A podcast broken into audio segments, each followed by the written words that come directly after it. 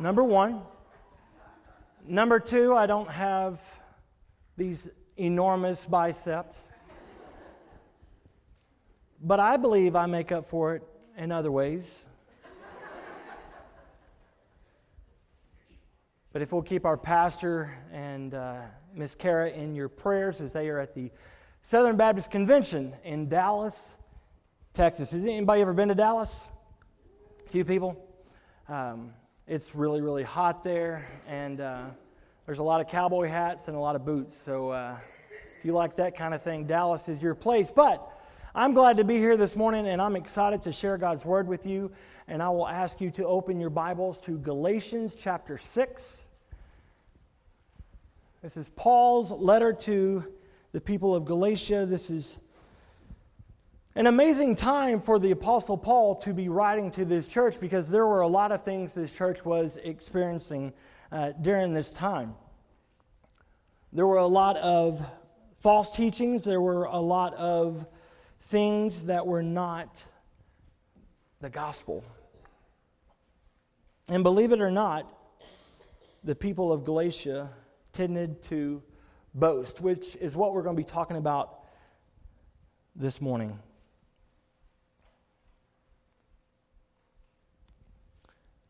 Reminds me of this story.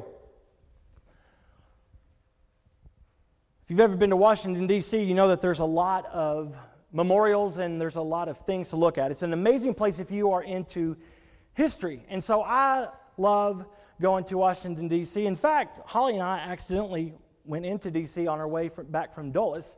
We looked up and boom, there's the Capitol. And um, uh, Donald Trump was walking, no, he wasn't walking down the the road, but we were able to see Washington, D.C. in all of its splendor and all of its glory. And in those kind of cities, they always have things called sightseeing tours.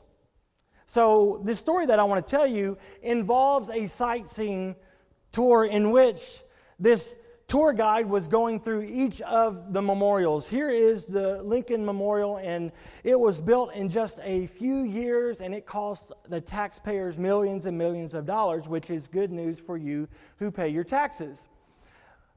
So they went by that, and this lady pipes up and she said, Well, in, in Peoria, Illinois, uh, we could have built the same thing uh, in less time, in six months, and we could have only spent maybe a hundred $200,000 on it. Exact same thing. Tour guy kind of looked back at her, puzzled. Lady, why are you talking to me about Peoria, Illinois? This is the capital of the United States of America. And they kept going. They came to another memorial, and yet the tour guide says, hey, this memorial was built in just a few years and it cost the taxpayers millions and millions of dollars. As you can imagine, the lady pipes up and says, Well, in Peoria, Illinois, we could have built the same thing for half the, the time and half the money. So the tour guide's getting a little annoyed, but he realizes that that's kind of part of it, that people are proud of where they come from. Well, they pass by the Washington Monument. If you have ever seen the Washington Monument, you know it is grand, it is tall, it is an amazing spectacle to see. And so they pass by the Washington Monument and the tour guide does not say a word. Well, the lady's puzzled. She turns and says, Well, what was that building back there? The tour guide says, Beats me, it wasn't there yesterday. now, you look at a story like that and you think, I know somebody just like that. Um, in fact, you may be that person, and if you are that person, um, then I will talk to you today. It's a funny story, but it, it reminds me that our human nature, we like to brag, don't we? Don't we? We like to brag. If you've ever been on Facebook, you brag on your children, you brag on different things. It's a part of our human nature to brag, right?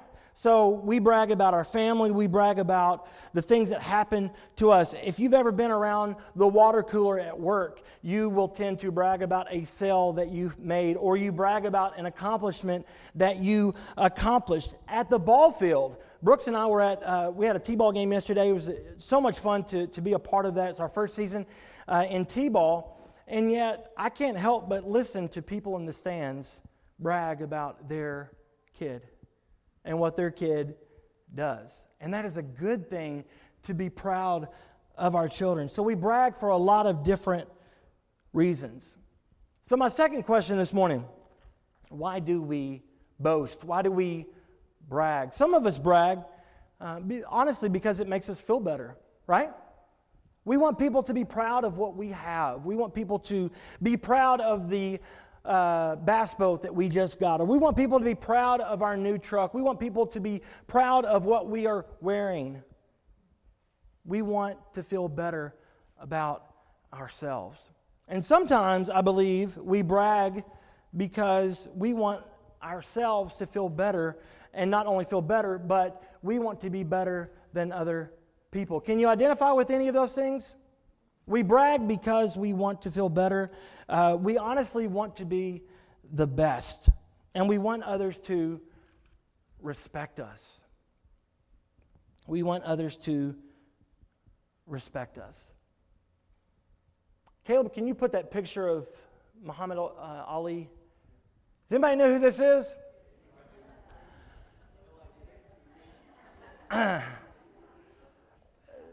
Some of you um, more mature people probably would know who this is. This is Muhammad Ali was a great boxing champion, and he was known not only as a great boxing champion, but he was also very boastful about what he could do or what he would do. And there's a story, I don't necessarily know if it's true or not, but it reflects his character. Muhammad Ali was on an airplane traveling to uh, an event. And as you know, when you are on an airplane, you have to do several things to get ready for your flight. Some of them include putting on your seatbelt. Some of them include putting your tray table up with your seat forward, right? These are normal things that we do when we are on an airplane. Well, there had been many, many warnings from the flight attendant. Ladies and gentlemen, we are getting ready for takeoff. It is time to fasten your seatbelt and put your tray table up, lean your chair forward. Well, the stewardess, uh, flight attendant, walks up to Muhammad Ali and he doesn't have his seatbelt on. And he, he, he says, lady, lady, I'm not putting this on. He said, Sir, you have to put this seatbelt on. He turns to her and says, Superman does not need a seatbelt. Well, as you can imagine, without missing a beat, the flight attendant looks at him and says, Superman don't need no plane. Some of the quotes, some of the quotes by the great Muhammad Ali. I want you to listen to these quotes. These are fascinating. He says this It's hard to be humble when you're as great as I am. He also says, I'm young, I'm handsome, I'm fast, I can't possibly be beat. In reference to Sonny Liston, another boxing champion, he says, Sonny Liston is too ugly to be the world champ. The world champ should be pretty like me. He also says, I am the astronaut of boxing. Joe Louis and Dempsey were just jet pilots. I'm in a world of my own. And lastly, he says, I am the greatest. I said that before I even knew I was. Now, think about that for a minute. I mean, this man boasted and he had talent that was unbelievable. And yet, we see that as he developed into this persona, he truly believed that he was the best and he bragged all the time. So if you'll turn to your the word of God, Galatians chapter 6 Galatians chapter 6 begin with verse 14. It says this, but far be it from me to boast except in the cross of our Lord Jesus Christ, by which the world has been crucified to me and I to the world. But far be it from me to boast except in the cross of our Lord Jesus Christ, by which the world has been crucified to me and I to the world. Let's go to the Lord in prayer. Father, what an amazing thing it is to think about who you are, to think about your love for us, and to think about what you gave so that we can have life and have it abundantly. And Father, I know that we all can be guilty of boasting. We can all be guilty of bragging. And we are proud of our families and we are proud of our accomplishments. And yet, Lord, I know that we are encouraged today by the reading of your word that Paul was encouraging the church of Galatia to not boast in anything but Christ. So, Lord, as we continue to look at your word and as we continue to pray through this, I pray for humility. I pray for gentleness. I pray for wisdom and understanding. And above all, I pray that you would be glorified and magnified in all that we do and all that we say. And I pray these things in Christ's name. Amen. So, before we unpack this scripture, I want us to first identify who we are. The first thing that we are, we are image bearers. We are image bearers, and we see this truth found in God's Word beginning in the very beginning of God's Word in Genesis chapter 1, verse 26 and 27, where it says, Then God said, which really, to be honest with you, is enough. Then God said, let us make man in our image, after our likeness, and let them have dominion over the fish of the sea, and over the birds of the heavens, and over the livestock, and over the earth, and over every creeping thing that creeps on the earth. So God created man in his own image. In the image of God, he created him, male and female. He created them. We were not created to be boastful people. We were not created to be prideful. We were created to be image bearers. And what that means is that we are created in the likeness of God the Father, of God the Son, and God the Holy Spirit. That has so much weight to it, it really should change the way that we live. It should change our attitudes, it should change our relationships, it should change our thoughts. We are not created to be us, we are created to be image bearers. So, in the very beginning, we know the story that Adam and Eve were created in the likeness of God. They walked, they talked, they had fellowship with God. And yet, Satan came in, as he does in our own lives. He came in as a serpent and he deceived them. He deceived them and made them think that they could be like God. We were not created to be God, we were created to be in His image, an image bearer. And so when Adam and Eve sinned, we see this, um, this dialogue happen between both of them. They start blaming each other, or they blame the serpent. How many of us in this room, please don't raise your hand, blame somebody else for our shortcomings? Some of us blame other people for our sins that we commit, just like Adam and Eve. And so, because of that, they were separated from God. No longer were they walking in fellowship, in right relationship with God. Now sin is in their D- DNA as it is in our DNA.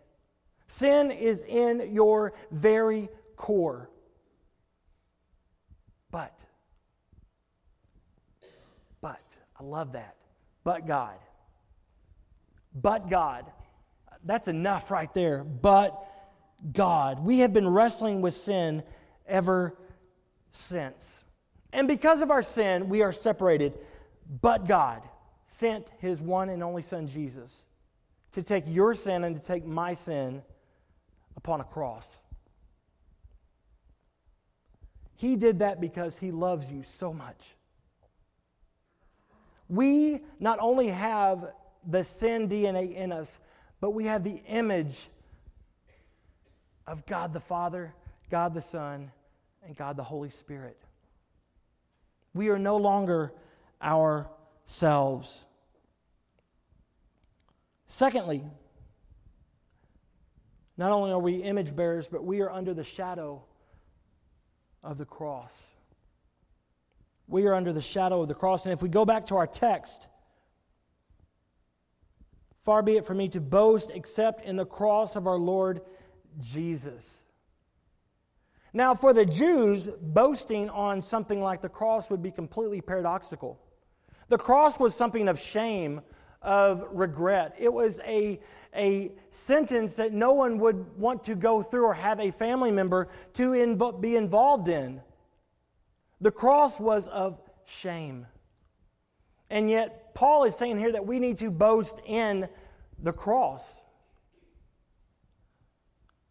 So, what did the cross look like? I want you to close your eyes for a moment. And I want you to envision this, this story. That Jesus, in all of his glory, who was in the very beginning,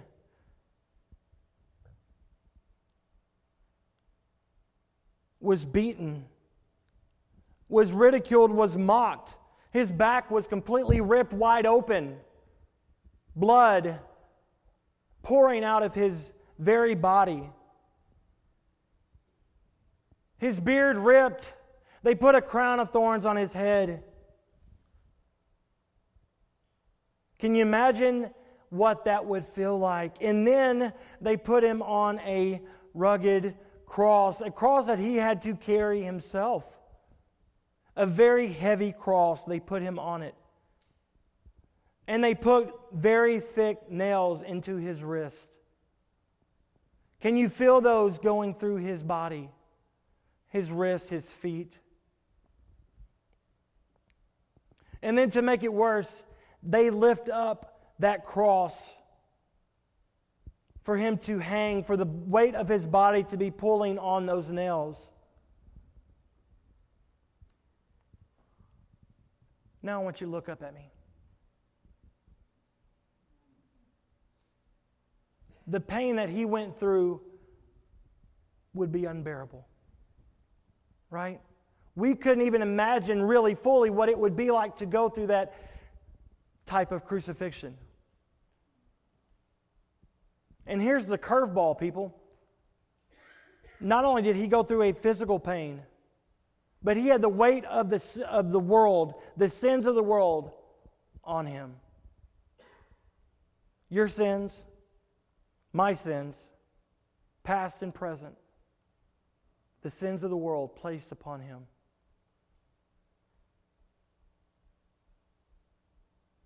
And yet we are called to boast about that. My question is why would we boast on something of shame, of ridicule?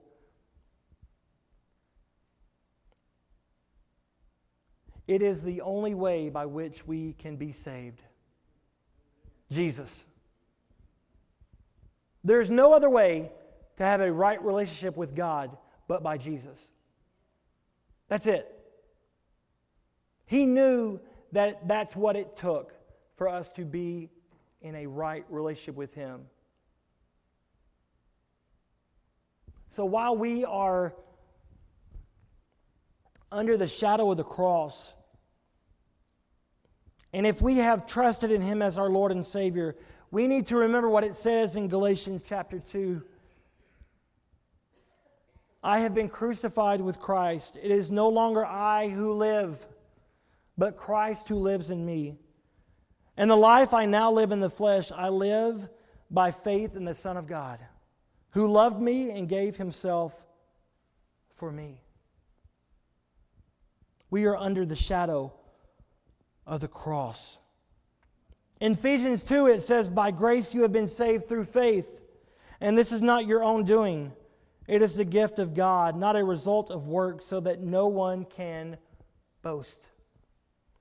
For we are his workmanship, created in Christ Jesus for good works, which God prepared beforehand that we should walk in them. Thirdly, this one's hard for me to say. We are not the center. We are not the center of our own universe. Believe it or not, we are not that big of a deal. I hate to break it to you, folks. We are nothing outside of, of Jesus. We are dirty, we are rotten, we lie, we cheat, we steal, we mess up. That's who we really are. But remember being under the shadow of the cross? We are no longer the center of our own universe. This is something that, that I struggle with at times because I want the attaboys. Don't you? Don't you want someone to come up to you and say, hey, I really liked, uh, liked what you said this morning. I liked that song you did. It's not about me. What about when you're in the workplace and your, your friend gets a promotion and you're left to wait? It's not about you. You are not the center of your own universe. Jesus should be. Jesus should be the center of your life.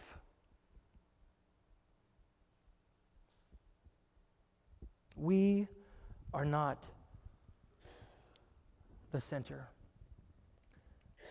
Many of you probably know Pastor Pete Briscoe.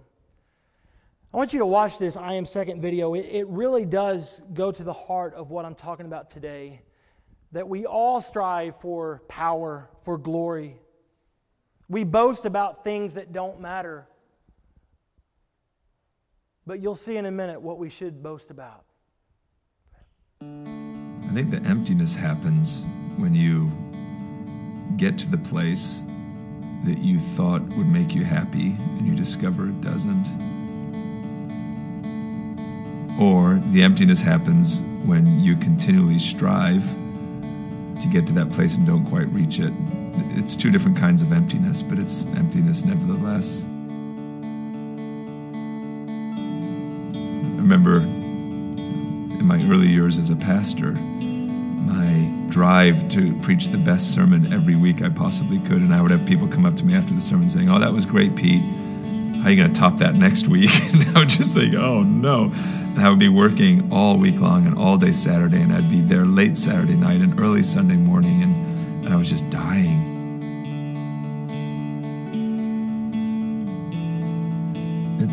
Exhausting having to succeed And what I didn't realize is, um, as that was my focus for so long, and that was my drive for so long, that I, I had just worn myself out.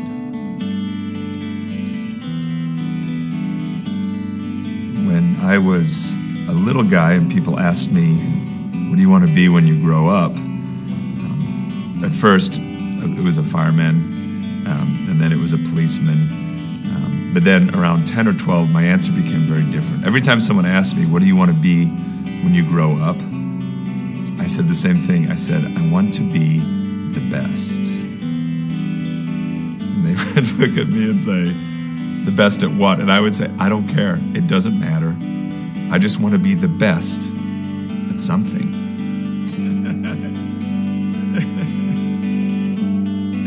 Came from the fact that I liked attention.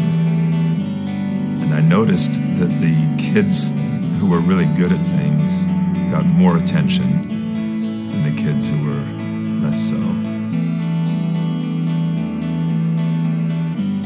And so, at the core of who I was, it was really about people thinking highly of me and just feeding off that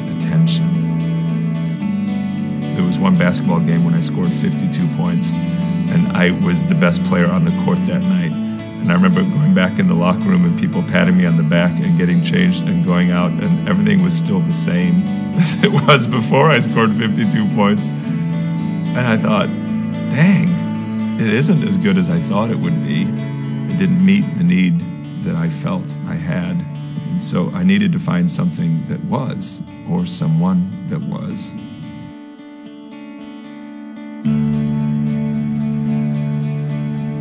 Christ is first in my life. because He is magnificently first in everything. And it's simply my recognition of who He is. He is first because He's better than me at everything. Anything I can try to do, He can do it better.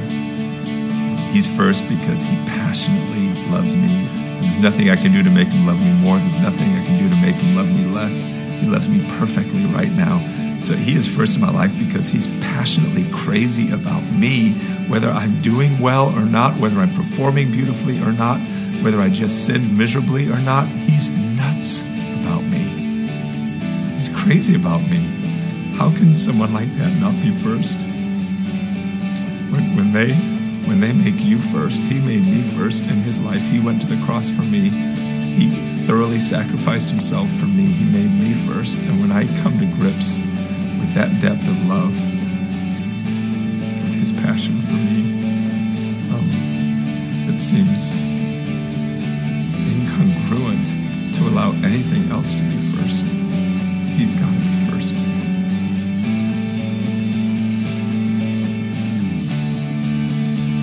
I'm Pete Briscoe, and I am second.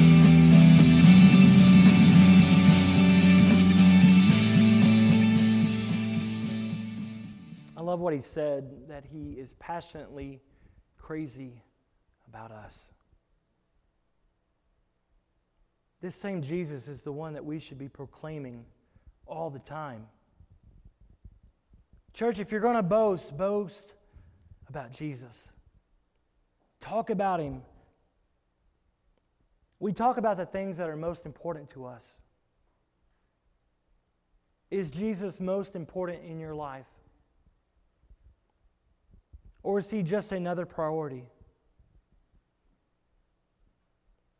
We are not our own. We were bought by price. So when you are going, when you are in this community, talk about Jesus. Talk about his goodness, talk about his love, talk about the gospel.